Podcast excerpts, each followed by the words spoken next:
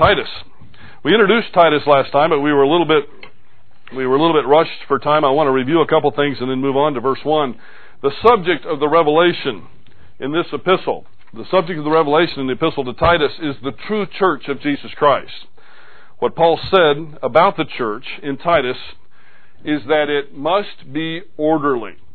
So the subject of Titus is the true church, and what he says about that subject is the church must be orderly.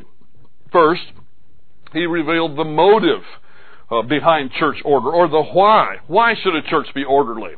And you may ask, why do we even preach on this? Well, I'm going to tell you why. Because a great deal of Christianity does not believe in an orderly worship service or an orderly church. As a matter of fact, the more random, the, be- the better it is. Well, well, Paul, not only here but in 1 Corinthians, debunks that myth entirely. A church should have some order to it. Why should it be orderly? Well, it must be orderly because people must come to the knowledge of the truth that leads to behavior that is consistent with the character of God. And that's a very important concept. Very important concept in the book of Titus. The, the people must come to the knowledge of the truth that leads to behavior that is consistent with the character of God. Disorder in a worship service makes it difficult for others to concentrate. You know how that is. You know, somebody sticks their head in the door and goes panhandling for money, and right when you get, and it always happens. Let me tell you from a pastoral point of view, it almost always happens when I'm getting to what's called the central proposition of the sermon. I, I can mark it down that this is when something's fixing to happen. Is when you get right to the heart of the sermon. Somebody somebody sticks their head in the door. Somebody's you know, cell phone accidentally goes off, and and don't feel don't feel bad if yours has. Mine went off twice this semester in class after I already had chastised the students for never letting your cell phones go off.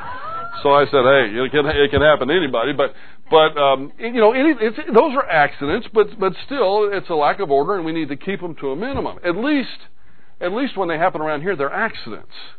You know, people didn't purposely leave it on and have somebody play a joke on them and call them at, at church. That's not what happens. So we need to be careful. Disorder in a worship service makes it difficult for others to concentrate, and frankly, it distracts the one who's doing the concentration. Now you may, I hope, I hope I don't show it sometimes, but believe me, you know, if somebody like like over here, we used to have in this in this worship service over here, we used to have people that would get up to go to the bathroom in the middle of a Sunday service, not go out the back door, but walk all the way down the aisle, walk all the way to the front, and all the way out the side. You know, I learned what I need to do is just stop for a minute. You know, because if I keep going like nothing's happening, and you keep looking over, at least your head looks up, but you know where everybody's eyes are? They're over to the sides, like this. well, that doesn't do anybody any good. It distracts. Disorder generally I'm talking about I'm talking about real disorder. I'm not talking about somebody's cell phone accidentally going off or somebody getting sick in a service and needing to go to the restroom. But I'm talking about, talking about somebody who doesn't care. Or, or, but disorderly generally, but not always, emerges from selfishness. It could be selfishness from the desire to comment about something that the pastor said, whether it's positive or negative. It doesn't matter. It still distracts. Distracts me and it distracts everybody around you. You know, when, when you're leaning over, of all, it distracts me because I'm thinking, did they disagree with that? How could they disagree with that? Now, I wouldn't tell, I wouldn't say that to you, but believe me, any communicator sees it. And the ones, ones that are more seasoned will uh, let it go. Some, some uh, wouldn't. I've been in seminary with some people that, that wouldn't have let that go at all. So, we need to be careful with orderliness in a worship service. Second, Paul describes the method of church order or the how. First, it was the why. Why do we need to be orderly? So people can learn. So, so that there can be an environment of learning in a church. Second, how the church can be orderly, and it's done by the oversight of honorable and strong pastoral leadership. Leadership that knows the Word of God and leads by practicing the Word. Leadership that knows the Word of God and leads by practicing the Word. Now, let me tell you what's happening in Christianity today. You're aware of it, but I'm going to at least remind you. Christianity today has adopted a more democratic method and, and has looked down. This, no, this started happening in the 70s in our country, has, has really started looking down upon strong leadership. And I'll tell you why that happened. Because around the country there were certain strong leaders that probably took their leadership too far and, and didn't exhibit love in their leadership. And so what some did names are not necessary, but, but, but some people did was, was they wrote text decrying strong pastoral leadership as if it was something sinful. Listen, any kind of strong leadership is not sinful in and of itself. The words strong and sinful are not synonyms. You understand that? You know, it's, uh, you can be weak and sinful, you can be strong and sinful. The stronger the leadership, the more likely there will be order in a service so that people can learn and then people can behave consistently with what they've learned. So there's nothing wrong with strong pastoral leadership. Paul was a pretty strong leader. And in fact, he writes First Timothy to encourage Timothy to be a strong leader. It's funny, some of the very people that write the books putting down strong leadership then also put down Timothy. Listen, you can't have it both ways. You, you got to pick one or the other. You know, it, it, Titus, we find out, is a stronger leader than Timothy. He doesn't have quite the same problems, but Paul still encourages him because there are problems in Crete. Uh, he encourages strong leadership. The responsibility, Titus will be told by Paul, the responsibility of the church as a whole, meaning all Christians in a local church as well, and I love this. He says in verse 10 of chapter 2, is to adorn the doctrine. Paul puts it in another place, to, to put on the new man. But here, here it's like if you had a brand new coat. It's getting to be wintertime. Say, say it was freezing cold outside. And, and someone gave you a really nice winter coat. And when you put that coat on, you're, you're adorning that coat, and you can go out into the elements and you can face the elements in a better way. So that's what Paul wants us to do with this doctrine. He doesn't want us to learn it, then look at it, and then set it right there on the shelf. And when anybody comes by and says, "Look at that! Look at what I, look at what I learned last week," they don't want to look at your notes. They want to look at you. People don't care what your notes say. They care what you say and how you behave and how you love or don't love. That's what they care about. And that's what will be taught in this epistle. In fact, in fact, by way of application, the epistle teaches several things. First, that the church will be powerful in the world to the extent that it reveals God's truth. The church's influence does not lie in our methods, but in the timelessness of the message. Not in the methods, but in the timelessness of the message, the timeless truth of the Word of God. That's what makes a church powerful. That's what makes the church, the church universal, powerful. It's God's timeless truth, not some new dog and pony show that we have, not some new method, not some new gimmick. Oh, we're so wrong about that. What we've done is we've incorporated methods, which, are, which in and of themselves are fine, but we've incorporated methods. In many cases, we've left the Word behind. We've incorporated methods and left our Lord behind. And that's why, in many cases, the church is powerless, not powerful. Second, Titus will teach us that church leaders must be people who are under God's rule, under God's truth. We shouldn't select leaders because they have good business experience, because they're good public speakers, because they, they may uh, have good social influence, because they're wealthy. In the spiritual life, it is the mastery of God's truth that qualifies one for leadership. And I don't mean that you know more truth. In fact, knowing more truth without doing more truth is a mark against a man, not in favor. And I say this convicting myself if it ever happens. Uh, I'm not afraid to do this. Knowing more truth without doing more truth is not a mark in my favor. It is a mark against me. And I wouldn't follow somebody that knew a whole lot but did very little. Because it makes me wonder. It really makes me wonder do they really believe what it is they're teaching you? If it's not good enough for them, why is it good enough for you? You see? Titus is going to be, Paul's going to be very clear to Titus about this. Third, the epistle teaches that, in, that the power of an overseer is that of God's truth, not of his office. Just because a person holds an office doesn't, doesn't bring with it any, any kind of power from God. That power comes from faithfulness in teaching the truth and in shepherding the flock as they should be shepherded. And fourth, Titus teaches that the measure of success of a church is the extent to which the church's membership fulfills their function in the world. Hence Dr. Baker's comments over the weekend, which if you missed them, please, we'll have that, we'll have that CD available uh, fairly soon. Both those CDs, please catch it. It was powerful. Both Saturday night and Sunday morning. And that's what he mentioned as well. We've got to fulfill our function in the world. We can't just sit back and, and wait for the world to come to us. one of the things that you're doing here is, is, is you're being prepared for the work of the ministry. One, of the things I'm supposed to be doing is training you to go out there and do the work of the ministry. So, the measure of our success as a local church is going to be by our verbal, our physical, our behavioral witness, as well as the amount of uh, information that we have in our soul. Paul didn't speak from his own authority like uh, many of the philosophers did.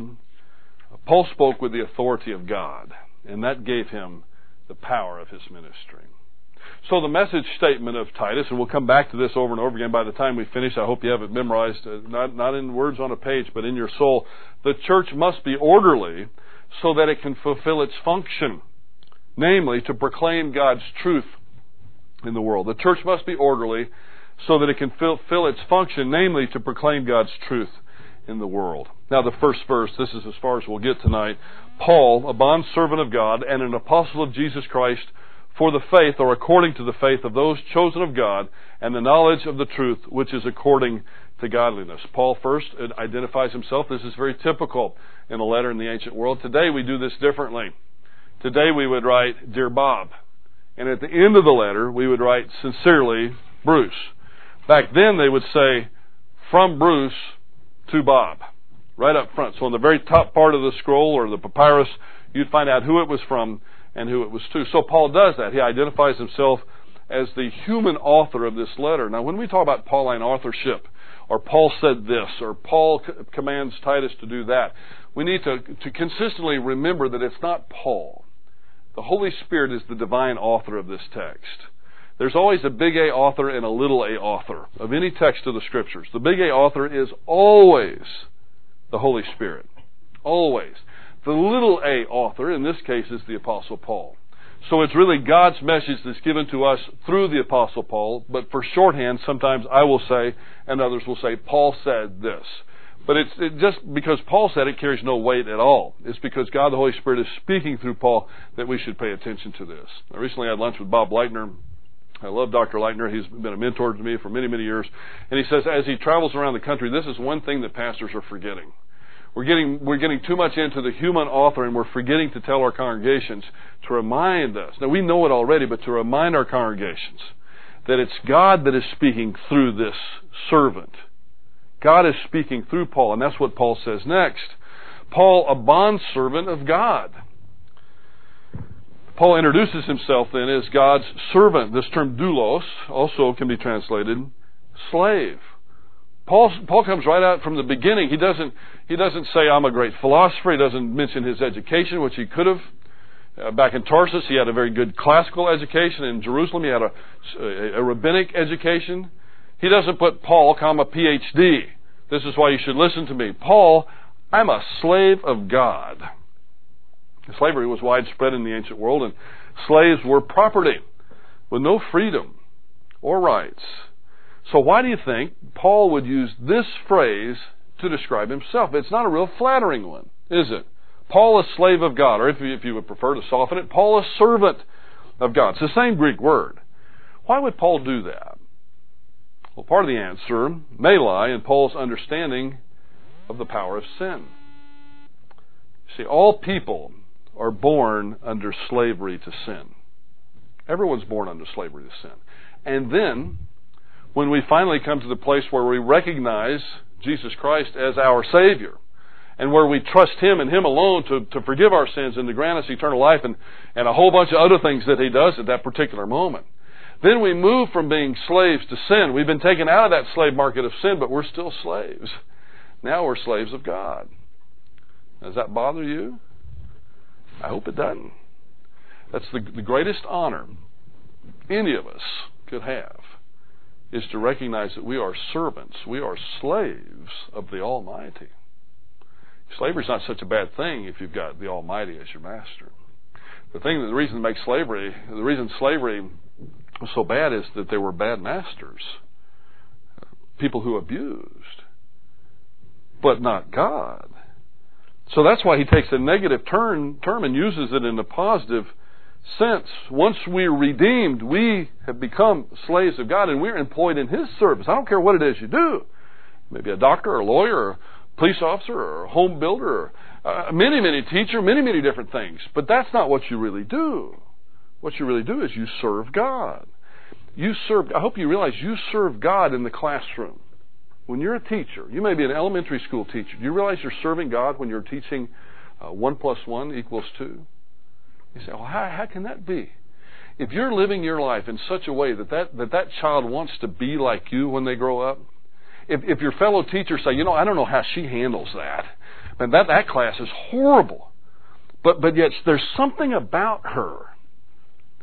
You're serving God when you're teaching arithmetic. You can be serving God when you're filling out a tax form for someone. You should be serving God. No matter if you're giving someone an inoculation or performing surgery or whatever it may be. I don't know if you can serve them while you're writing the ticket, but, but maybe you can. Uh, that's just a joke.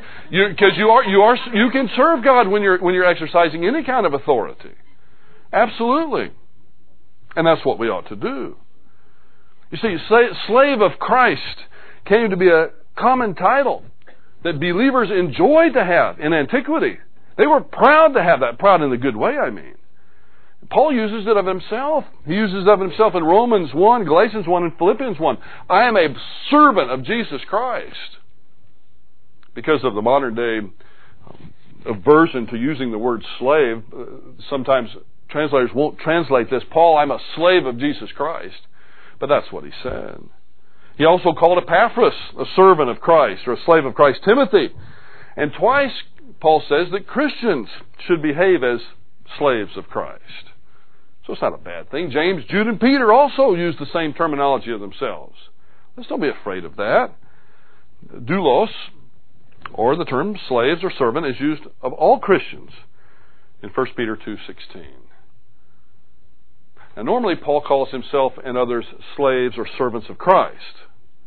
But here he says, Paul, a bondservant of God. In fact, this is the only place, in, in term, if you want some trivia, this is the only place that Paul calls himself a servant of God, not a servant of Christ, which is much more significant. Some don't really see much significance in the shift Paul use, does this sometimes. Elsewhere, he'll switch verbs, and it means essentially the same thing, just for stylistic reasons. But I don't see it that way. Servant of God, servant of God was a frequent designation in the Old Testament for really major characters.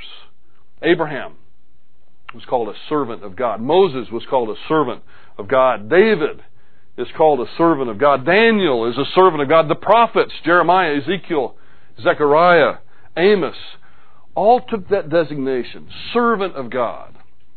So I wonder if when Paul is writing to Titus, he's thinking of himself as a continuation, not, not in terms of celebrityship. How can you think of yourself as a celebrity when you're calling yourself a servant?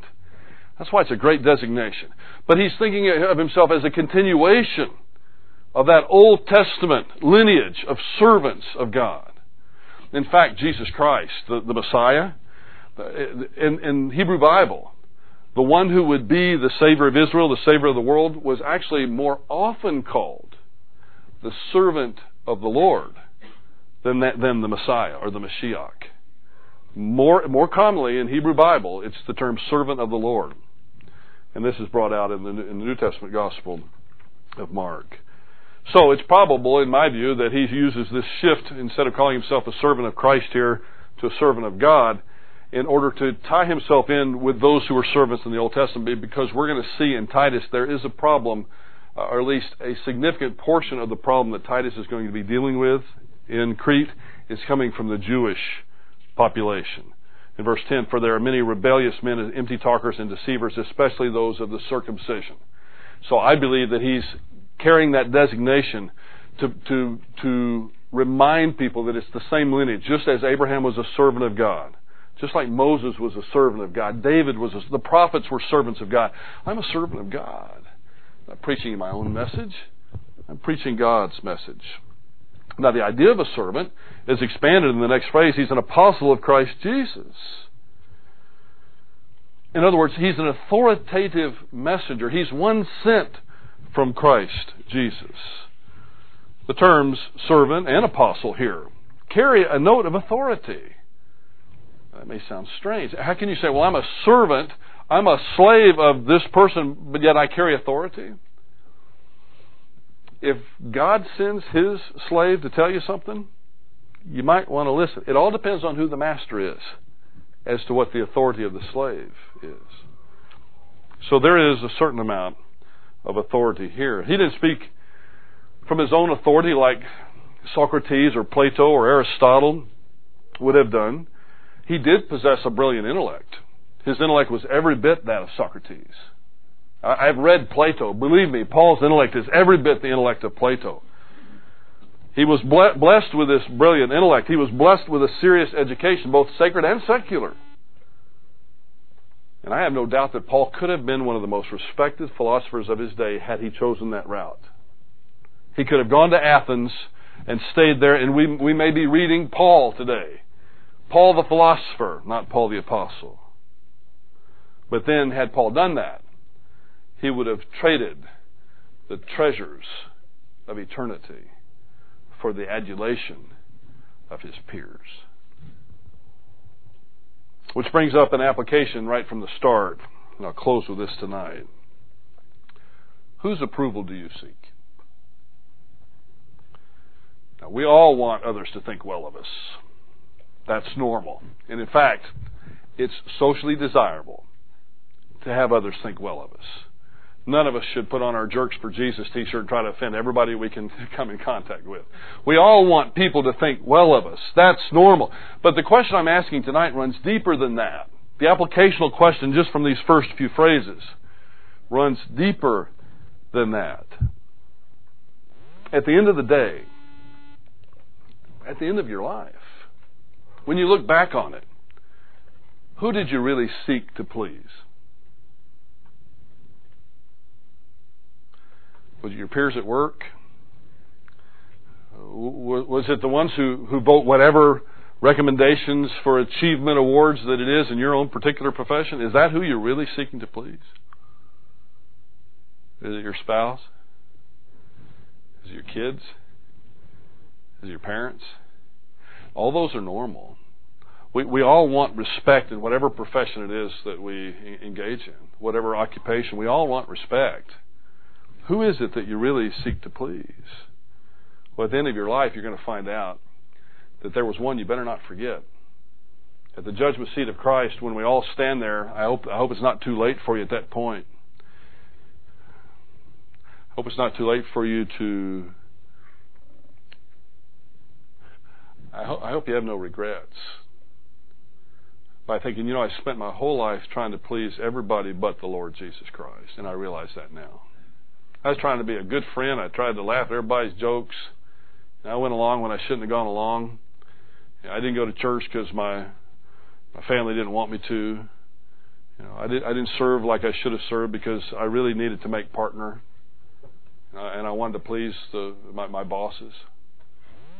I got to tell you, that's going to do you no good at all when you stand before Jesus Christ and He evaluates you. Paul was a bondservant. He was a servant. He was a slave of God, and he was happy to be that. He's also an apostle. He's one sent by Jesus Christ. And when we gather together next time, we're going to see why. Why Paul was an apostle. What was the function of his apostleship, and what was the significance of it. For he says, There is a purpose for the faith of those chosen of God, and the knowledge of the truth, which is according to, or which leads to, godliness or behavior that is godlike or consistent with the scriptures. But we'll save that for next time.